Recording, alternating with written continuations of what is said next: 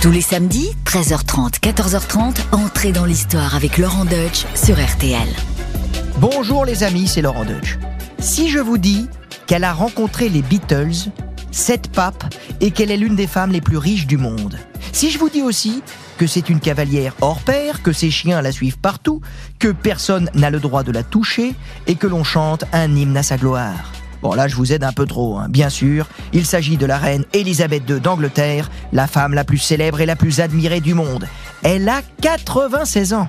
Mais sa mère, Queen Mum, est morte à 101 ans et son mari, le prince Philippe, est mort l'an dernier à 99 ans. Elle va faire centenaire, c'est son dernier record à battre. Savez-vous que toutes les rédactions de magazines, de radio, de télévision ont préparé il y a déjà plusieurs années sa notice nécrologique? Eh bien, on souhaite qu'il la divulgue le plus tard possible. Mais quand même, tout est prévu pour les obsèques d'Elisabeth II, selon un protocole qui a reçu le nom de code de London Bridge is down. Le pont de Londres s'est écroulé. Le pont de Londres, c'est évidemment le pont le plus ancien sur la Tamise, reconstruit à plusieurs reprises depuis l'époque romaine. Vous saisissez le symbole. En attendant, je vais vous conter l'incroyable destin d'une femme qui est entrée dans l'histoire il y a presque un siècle et qui n'a pas encore dit son dernier mot. Alors, God Save the Queen et entrez dans l'histoire sur RTL. RTL, entrée dans l'histoire. Avec Laurent Deutsch.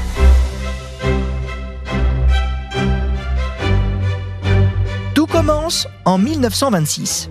Elisabeth est la fille aînée d'Albert, le fils cadet du roi George V, et d'Elizabeth Bowes-Lyon, une aristocrate écossaise. Son destin bascule en 1936.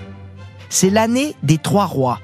George V meurt le 20 janvier, son fils aîné Édouard VIII lui succède et abdique le 11 décembre, et c'est Albert qui monte sur le trône sous le nom de George VI. Édouard VIII, vous savez, c'est ce playboy qui a abandonné la couronne pour vivre avec une américaine divorcée, Wally Simpson. Et George VI, le père d'Élisabeth, vous le connaissez aussi. Ah bah surtout si vous avez vu le film Le discours d'un roi.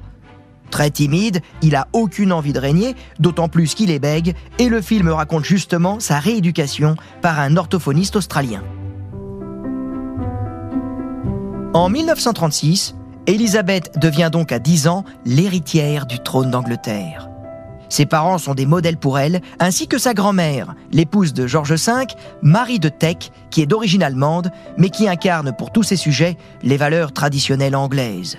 Et elle a bien l'intention que sa petite fille fasse de même. D'ailleurs, les Anglais ne supportent plus que leur dynastie royale porte un nom allemand depuis le mariage de la reine Victoria avec Albert de Saxe-Cobourg-Gotha. On les comprend. Depuis 1915, les Allemands bombardent Londres avec des avions Gotha G, George V décide donc en 1917 de rebaptiser sa dynastie Windsor, du nom d'un vieux château construit au XIe siècle par Guillaume le Conquérant, rien que ça. George VI et son épouse choisissent de ne pas quitter la capitale pendant les bombardements et ils s'installent à Windsor avec Elisabeth et sa sœur, Margaret. En 1945, Elisabeth entre dans le service auxiliaire territorial où elle apprend à réparer des voitures militaires, ce dont elle sera très fière toute sa vie. À la fin de la guerre, elle apparaît en uniforme aux côtés de ses parents et de Winston Churchill au balcon de Buckingham Palace. Cette image marquera fortement les Britanniques, ainsi que le premier discours qu'elle prononce à 21 ans en 1947, dans lequel elle s'engage à servir le peuple britannique toute sa vie. Élisabeth II n'a eu qu'un seul amour, le prince Philippe. Elle a 13 ans lorsqu'elle le rencontre en 1939 et lui il a 18 ans. Il est élève officier au collège de Dartmouth et elle est subjuguée par sa blondeur, son assurance, ses acrobaties. Tous les deux sont des arrière-arrière-petits-enfants de la reine Victoria, elle par son père et lui par sa mère, Alice de Battenberg. Battenberg, ça vous dit rien? C'est un nom allemand qui est devenu Moonbatten en anglais. Philippe, né à Corfou, est prince de Grèce et de Danemark.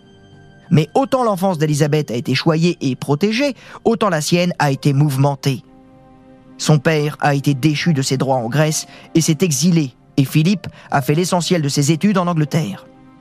Pendant la guerre, Élisabeth revoit son prince viking et lui écrit de plus en plus souvent. Elle installe même sa photo sur sa table de nuit.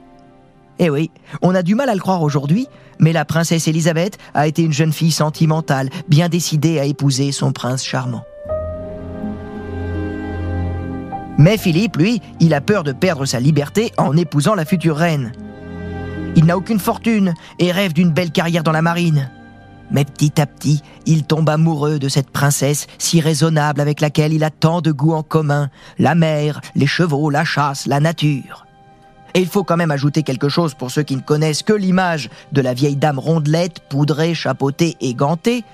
La reine Élisabeth a été une jeune femme ravissante, brune, les yeux bleus, une silhouette de sportive. En privé, elle aime danser, elle aime rire, elle aime faire rire, elle imite euh, tous les accents. George VI se laisse convaincre et le mariage est fixé au 20 novembre 1947. Rien de mieux qu'un mariage royal commenté par Stéphane Bern pour oublier les horreurs de la guerre. Philippe est titré duc d'Édimbourg, mais il doit abandonner tous ses titres grecs et danois. Il doit aussi se convertir à l'anglicanisme, hein, parce qu'il est orthodoxe à la base, et surtout adopter un nom britannique. Il choisit celui de son oncle, Mountbatten. Comme le dirait mon ami Stéphane Bern, le mariage se déroule dans l'abbaye de Westminster devant 2500 invités, dont une dizaine de têtes couronnées.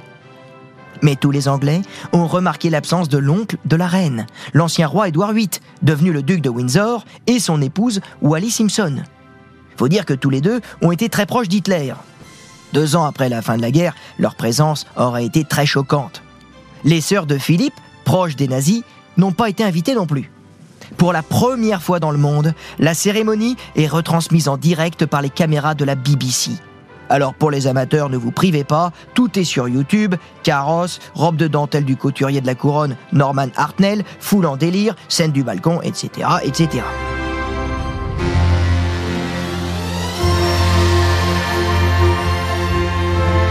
Pendant leurs premières années de mariage, ils mènent une vraie vie de couple. Philippe s'épanouit dans son métier de marin, notamment en Méditerranée. Leur séjour à Malte en 1950 est une seconde lune de miel. Charles naît en 1948, puis Anne en 1950, mais ils voient peu leurs parents qui voyagent beaucoup.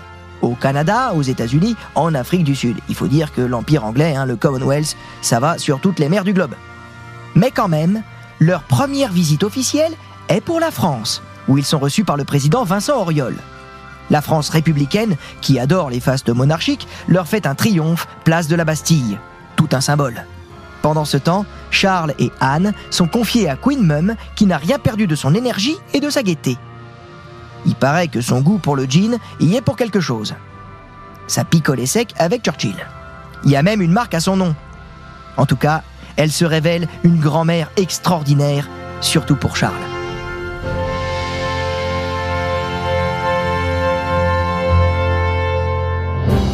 Philippe est un père très exigeant qui a décidé d'élever son fils à la dure et l'opinion publique a reproché à Élisabeth de ne pas s'être montrée plus tendre avec Charles. D'ailleurs, il faut que je vous explique quelque chose à ce sujet. Lors de l'échange de leur serment de mariage, selon le rite anglican, Élisabeth a juré fidélité et obéissance à son mari. Mais que vaudra ce serment lorsqu'elle sera reine? Sa réponse est alors sans appel. Femme et épouse, elle laisse à Philippe l'autorité du chef de famille. Mais publiquement, elle le traite comme le premier de ses sujets. Ainsi, toute sa vie, Philippe marchera trois pas derrière elle. Il n'aura jamais accès aux fameuses boxes, les boîtes de cuir rouge remises tous les jours à la reine et contenant les dépêches du gouvernement. Il ne recevra jamais officiellement le titre de prince consort. La reine Victoria avait été plus généreuse avec le prince Albert. Mais pour Élisabeth, la souveraineté ne se partage pas. Elle est seule dépositaire du pouvoir sacré du monarque et elle seule peut le transmettre. Le prince Philippe, en bon misogyne des années 50, aura beaucoup de mal à accepter ce rôle secondaire. Et vous vous en doutez, les choses vont considérablement s'aggraver lors de l'avènement d'Élisabeth. Philippe lui annonce la mort de George VI en 1952 alors qu'ils sont en voyage au Kenya. Dès le lendemain, le 7 février, lors de leur atterrissage à Londres, la fonction saisit Elisabeth. Elle a 26 ans, mais elle a été initiée très tôt aux affaires par son père. Elle a déjà une idée très précise de ses devoirs et de la nécessité de séparer sa vie privée de sa vie publique. Or, c'est son mari, Philippe, qui va provoquer la première affaire d'État en revendiquant le droit de donner le nom de Moonbatten à la dynastie. Élisabeth refuse. C'est leur premier grave conflit. Philippe est furieux, il hurle qu'il n'est qu'une foutue amibe et qu'il est le seul homme en Angleterre à ne pas pouvoir transmettre son nom à ses enfants.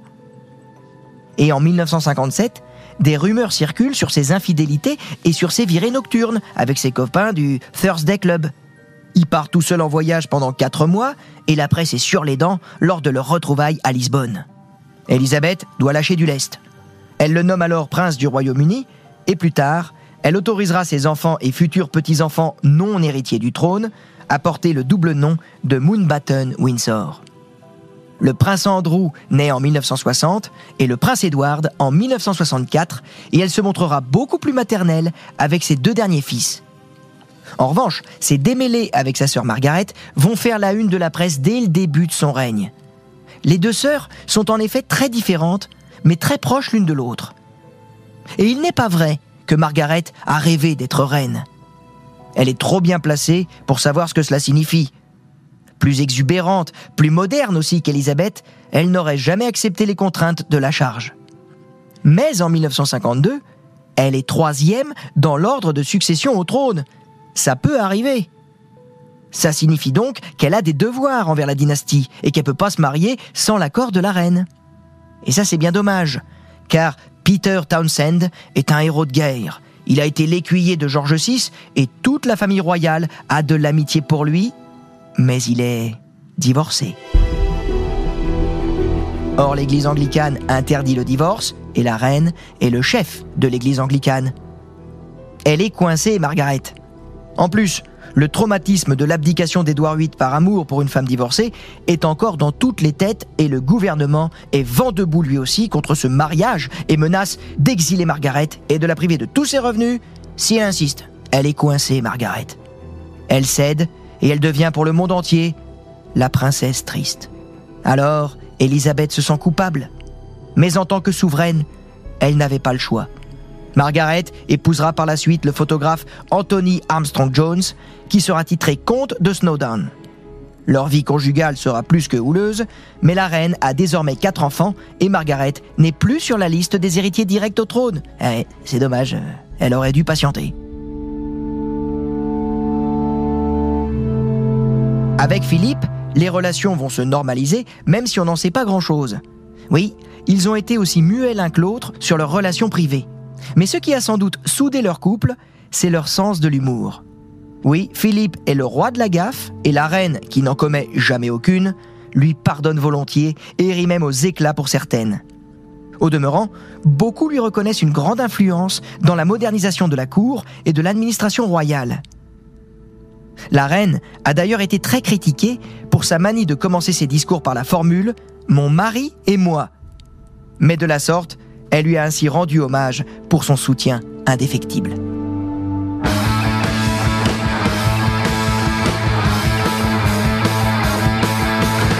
Le règne d'Élisabeth commence sous le signe du devoir, de la dignité, du respect des usages et du protocole. Un seul mot d'ordre, servir. C'est Winston Churchill qui guide ses premiers pas.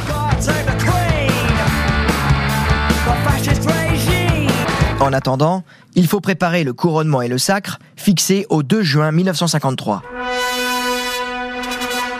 Impossible de tout vous raconter, sinon que grâce à Philippe, qui a réussi à convaincre Elisabeth, contre l'avis de Churchill d'ailleurs, la cérémonie sera télévisée et diffusée auprès de 300 millions de spectateurs, une première mondiale. Alexandra Mary now, by the death of our late sovereign of happy become Queen Elizabeth II, by the grace of God, Queen of this realm and of all her other realms and territories.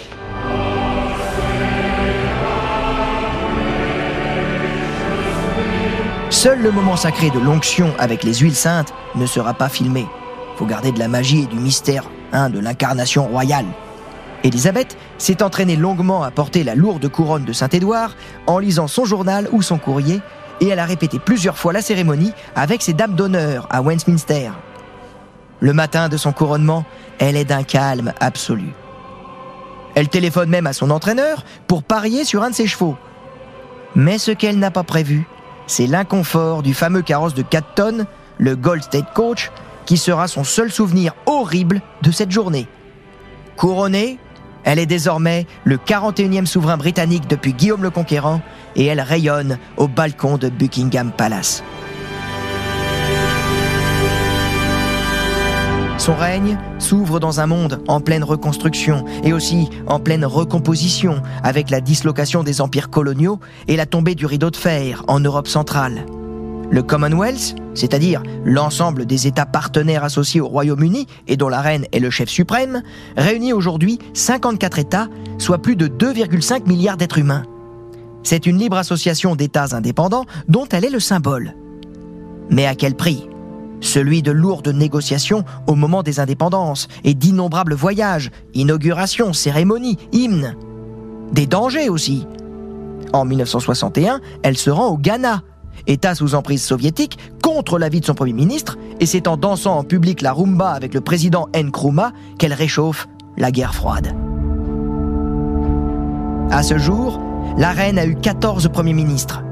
Churchill a été son préféré, et elle lui a accordé des funérailles nationales. Ses relations ont été plus difficiles avec d'autres, comme Margaret Thatcher ou Tony Blair. Mais leur record est d'avoir réussi à ce que rien ne filtre de leur conversation rituelle du mardi. D'ailleurs, dans la série que tout le monde connaît, The Crown, la plupart des faits sont réels, mais les formidables dialogues avec les différents premiers ministres sont de la pure fiction. Par ailleurs, elle n'a jamais accordé d'interview. Elle ne s'exprime que deux fois par an, devant les députés pour l'ouverture du Parlement en mai, et à la radio et à la télévision à Noël. Ce discours de Noël est le seul qui n'est pas soumis au contrôle du gouvernement et qui est diffusé dans 15 États indépendants qui la reconnaissent pour reine, à savoir le Canada, l'Australie, la Nouvelle-Zélande, la Papouasie, la Jamaïque, les Bahamas, et j'en passe. Pour les Français post-coloniaux que nous sommes, la monarchie britannique a un côté très exotique. Saviez-vous par exemple que le prince Philippe était vénéré comme un dieu par une tribu de l'archipel du Vanuatu? Toute sa vie, Elisabeth II a été infatigable. Elle a réalisé l'équivalent de 42 tours du monde et visité près de 120 pays. Bien sûr, ses chouchous sont les pays du Commonwealth, surtout le Canada et l'Australie, où elle est allée plusieurs dizaines de fois. Elle a rencontré des centaines de chefs d'État et connu sept papes. Le comble, c'est qu'elle a même reçu Jean-Paul II, alors qu'aucun pontife n'avait jamais mis le pied sur le sol anglais. Quelle première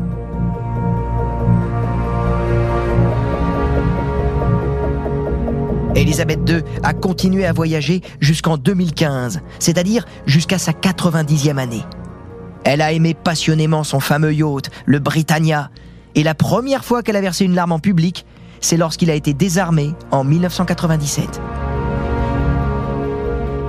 Elisabeth II a aussi toujours eu des tenues très vives, très flashy, un véritable arc-en-ciel. Ce qui est d'ailleurs assez surprenant chez cette farouche adepte de la discrétion. Mais c'est la reine qui s'habille ainsi et non la femme. La reine qui doit être reconnue immédiatement entre tous. Eh oui, tout est calculé. Les ourlets de ses jupes sont plombés pour ne pas risquer un coup de vent indiscret. Ses chapeaux sont dimensionnés pour laisser voir son visage. Ses mains sont gantées pour serrer des centaines de mains et ses talons assez larges pour rester des heures debout. Et surtout, personne ne doit la toucher.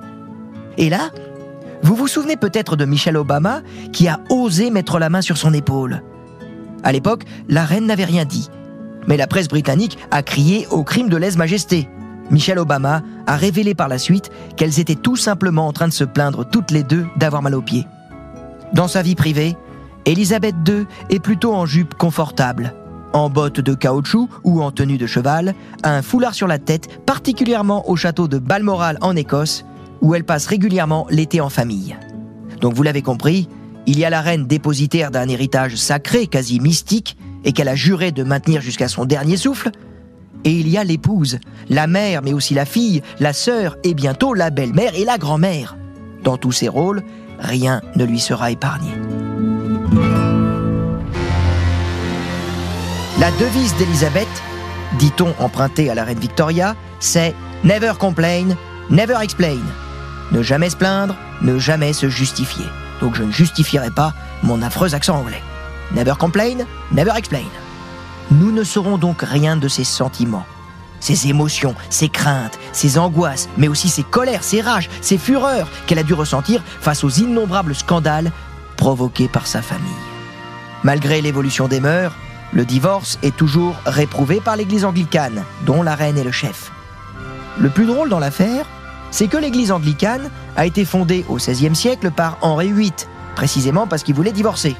Pour Élisabeth II, le premier gros scandale commence avec Margaret, qui se sépare de son mari le photographe Tony Snowdon et qui devient alcoolique tout en s'affichant, oh my god, en maillot de bain avec ses amants sur sa plage privée de l'île Moustique. Comme le général de Gaulle, on n'a jamais vu la reine en maillot de bain. Puis c'est au tour de Charles de provoquer le scandale avec son couple à trois. Lui, la princesse Diana et la maîtresse du prince Charles, Camilla Parker Bowles. Pour la première fois, ce scandale-là mettra la reine en danger. Ce qui va lui faire perdre pour la première fois son célèbre self-control, c'est l'introduction dans sa chambre en pleine nuit d'un schizophrène qui veut lui parler de ses problèmes familiaux. Puis les frasques de Sarah Ferguson, la flamboyante épouse du prince Andrew, et enfin le divorce de la princesse Anne, et encore, je vous la fais courte. On murmure alors qu'elle se serait défoulée sur ses corgis, ses chiens adorés. Mais elle n'a encore rien vu. 1992 sera l'annus horribilis. Confidence de Diana à la presse sur ses souffrances, sur la famille royale, Photo de Sarah Ferguson se faisant sucer les orteils par son amant sur une plage, incendie du château de Windsor. La reine résume ainsi cette série noire. Je ne conserverai pas de l'année 1992 le souvenir d'un bonheur sans mélange. Humour ou understatement, comme disent les Anglais Charles finit de ridiculiser la monarchie après la révélation de ses conversations très scabreuses avec Camilla. Bilan deux divorces et un enterrement. Oui, le 31 août 1997, Diana décède à Paris dans un accident de voiture. L'émotion est mondiale et la presse se déchaîne contre la reine qui s'est retirée à Balmoral avec ses deux petits-fils, William et Harry. Lorsqu'elle revient à Londres, pressée par le Premier ministre Tony Blair qui a senti la colère populaire monter, elle est accueillie pour la première fois de son règne par un silence glacial face à l'océan de fleurs répandu devant Buckingham. Les années suivantes sont émaillées par le mariage en 1999 du prince Édouard, le plus discret de la famille, avec une simple roturière, Sophie Rice Jones, qui s'est payé le luxe de refuser le titre de princesse et qui s'est mariée sans chapeau. Voilà le seul souci qu'elle a donné à la reine à ce jour. Puis il y a eu le remariage de Charles avec Camilla en 2005, la mort de Margaret et surtout celle de Queen Mum. À ses funérailles, Elisabeth est acclamée comme elle ne l'avait plus été depuis longtemps. Le mariage de William avec une roturière, Kate Middleton, semble augurer d'un avenir plus serein. La reine a aujourd'hui un compte Twitter et elle a présenté ses vœux de Noël en 2007 sur YouTube. Mieux, le 3 juin 2012, pour son jubilé de diamant, à savoir 60 ans de règne, des festivités grandioses sont organisées et 26 souverains y participent. Bon, la reine Sophie d'Espagne n'est pas venue à cause d'un petit problème avec Gibraltar qui traîne depuis le XVIIe siècle. Faut pas trop laisser la poussière trop longtemps sous le tapis. Quant au souverain de Bahreïn, lui il est venu, mais avec 13 épouses. Je vous dire que le chef du protocole, il s'est arraché les cheveux. En 2016, elle fête ses 90 ans dans la ferveur générale et le mariage d'Harry en 2018 avec Meghan Markle, une actrice américaine divorcée et métisse, l'a fait entrer définitivement dans la modernité.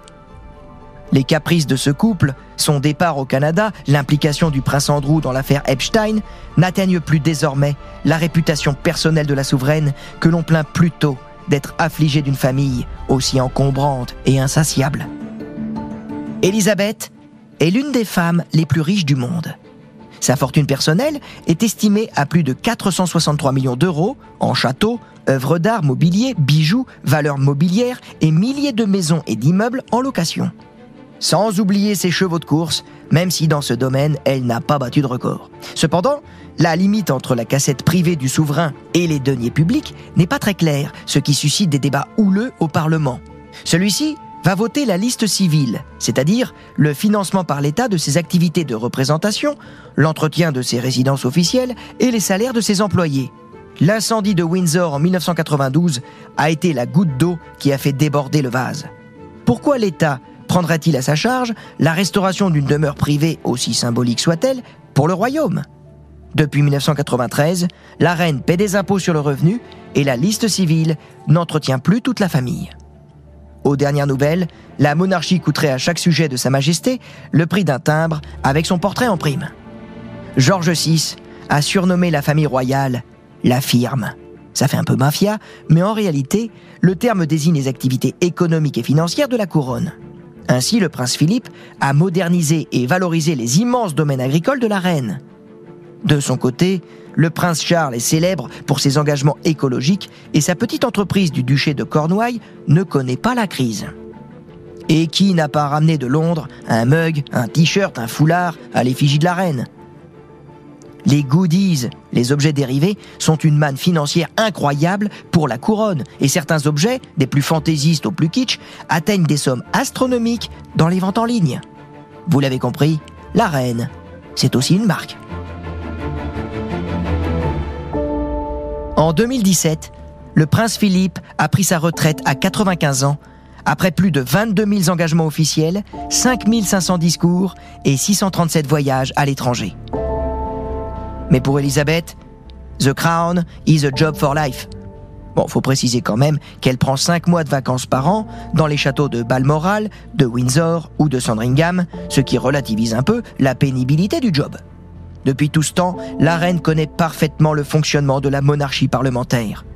Théoriquement, elle a tous les pouvoirs. Concrètement, elle en a beaucoup moins qu'un président de la Ve République. Et écoutez, c'est assez incroyable. Si le Parlement votait son exécution, bon, je vous rassure, hein, la peine de mort a été abolie en Grande-Bretagne en 1998, eh bien, si le Parlement votait son exécution, elle serait obligée de contresigner la loi.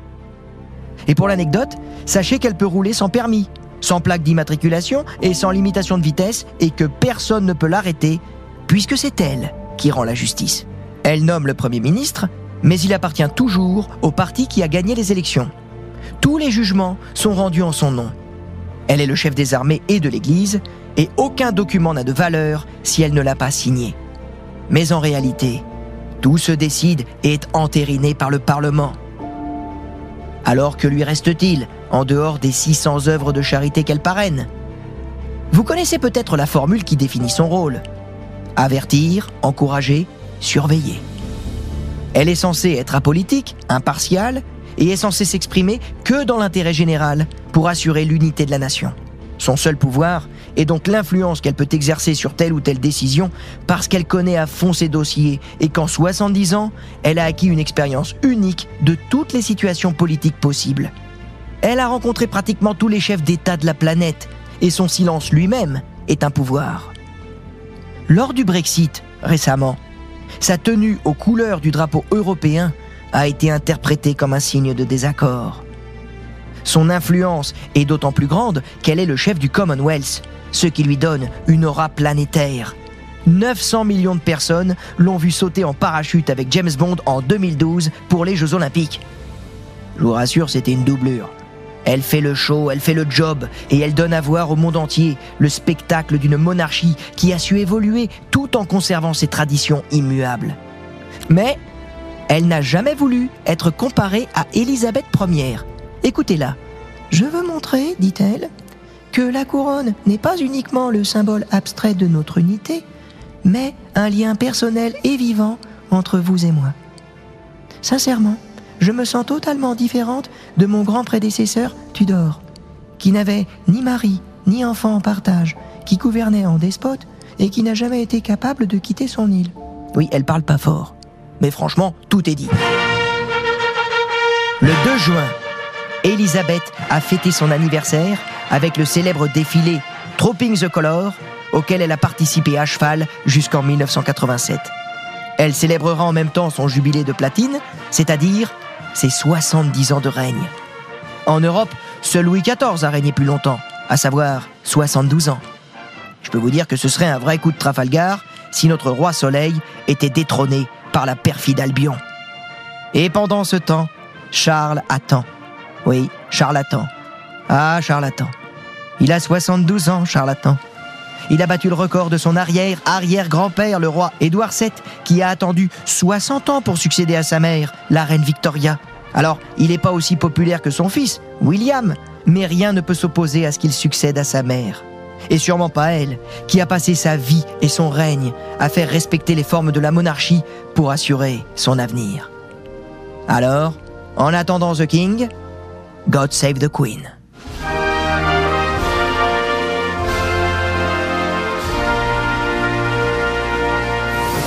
Entrez dans l'histoire. Laurent Deutsch sur RTL. Oh là là, Elisabeth II, c'est quand même un personnage incroyable, incontournable. Quelle légende, quel monument. Pour en parler, j'ai la chance d'avoir à mes côtés Isabelle River, qui est auteur, journaliste, spécialiste de la monarchie britannique et qui justement vient de publier chez Fayard un ouvrage passionnant sur Elisabeth II, La naissance d'une reine. Isabelle, j'ai envie qu'on parle de l'accession au trône. Euh, Elisabeth II, elle n'est pas du tout prête pour régner quand ça lui tombe dessus. Ah non, elle n'est pas prête pour régner. C'est une très jeune femme qui a 25 ans, qui au 31 janvier 1952 quitte la Grande-Bretagne pour le, Kenya, qui est la première étape d'une tournée des pays de l'hémisphère sud de l'Organisation internationale du Commonwealth. Elle part l'esprit euh, tranquille. C'est vrai que son père, le roi George VI, est malade depuis longtemps, mais ses médecins l'ont examiné deux jours auparavant et a priori tout va bien. Et, et c'est au Kenya qu'elle apprend euh, la disparition de son père, qu'elle apprend donc qu'elle est reine. Et l'une des particularités de cette accession au trône, c'est que elle est le premier monarque depuis Georges Ier au début du XVIIIe siècle à accéder au trône in absentia, c'est-à-dire euh, hors des frontières de la Grande-Bretagne. Et ce qui est particulier aussi dans cette accession, c'est qu'elle sera la dernière à la prendre, puisque le, à l'époque, les communications ne sont pas ce qu'elles sont aujourd'hui, et donc tous les messages, les télégrammes officiels qui sont envoyés en urgence par le palais pour lui faire part de la disparition de son père, eh bien, n'arrive pas jusqu'à elle pendant plusieurs heures. Et c'est Philippe qui lui annonce. Et Philippe va lui annoncer, oui. Philippe est, prévenu par son secrétaire particulier, Michael Parker.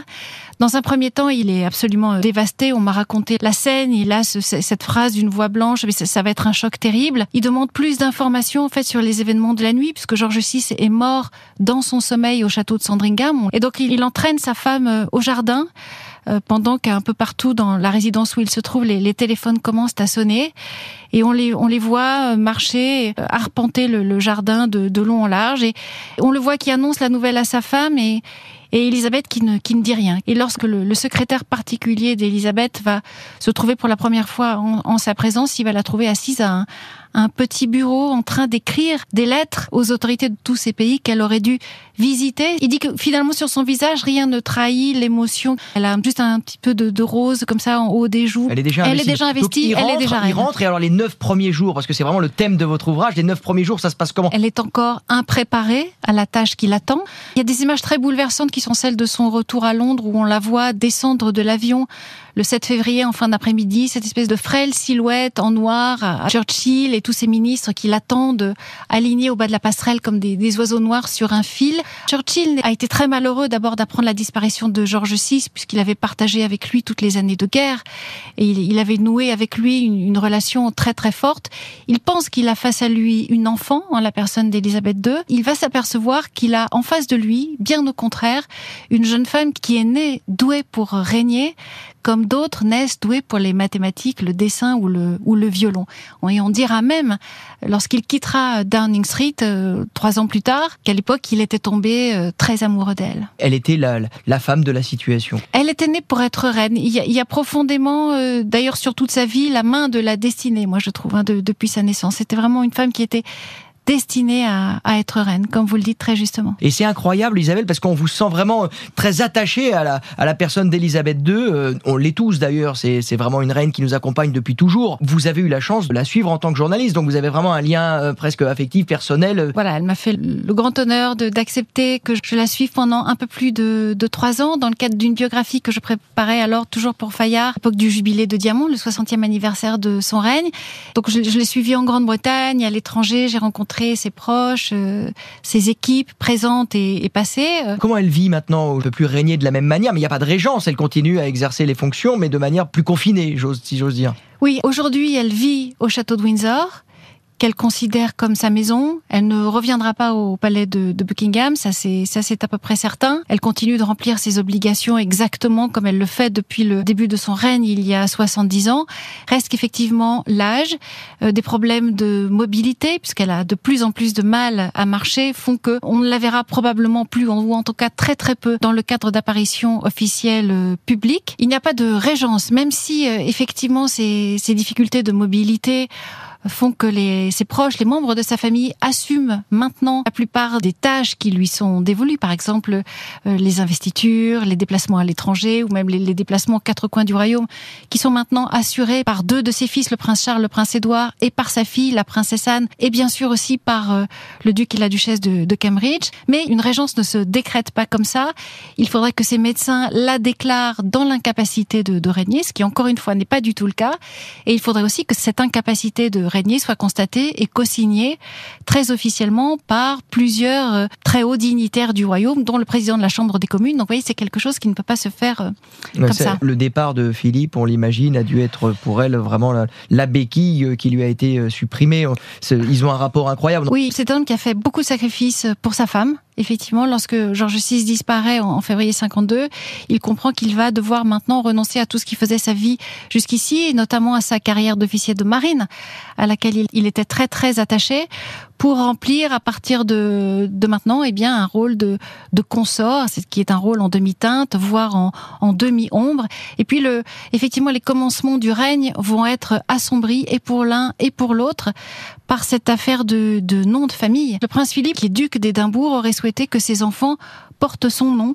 Et donc, il propose que la maison Windsor devienne la maison Windsor-Édimbourg ou Édimbourg-Windsor, et ce qui lui est refusé. Et c'est quelque chose qu'il va vivre très, très douloureusement, notamment en raison de son histoire personnelle, parce que ça a longtemps été un prince en exil, déraciné, qui enfant vivait virtuellement comme un orphelin et c'est un homme qui avait placé énormément d'espoir dans sa vie de père, dans sa vie de, de, famille, et qui va être extrêmement déçu. Il mettra beaucoup de temps à s'en remettre. Il a dû toujours passer euh, derrière et jusque dans la mort, où je crois que là, pour l'instant, il a une sépulture qui est provisoire. Oui. Et là encore, il doit attendre. Oui, à la disparition d'Élisabeth II, ils seront enterrés côte à côte dans la chapelle mémoriale du, de George VI, qui se trouve dans l'enceinte de la chapelle Saint-Georges du château de Windsor. Merci beaucoup Isabelle. God, save, moi qui vous God save the Queen. Si vous avez envie d'en savoir plus, je ne peux que vous recommander le dernier ouvrage d'Isabelle River, La naissance d'une reine, aux éditions Fayard. Et voilà, entrer dans l'histoire, c'est fini pour aujourd'hui, mais je vous rappelle que chaque vendredi, vous pouvez découvrir en exclusivité un nouvel épisode d'Entrée dans l'histoire en podcast. Alors, si vous n'avez pas encore écouté les épisodes précédents, sachez qu'ils sont tous disponibles à la réécoute. N'hésitez pas à vous y abonner. À bientôt sur RTL.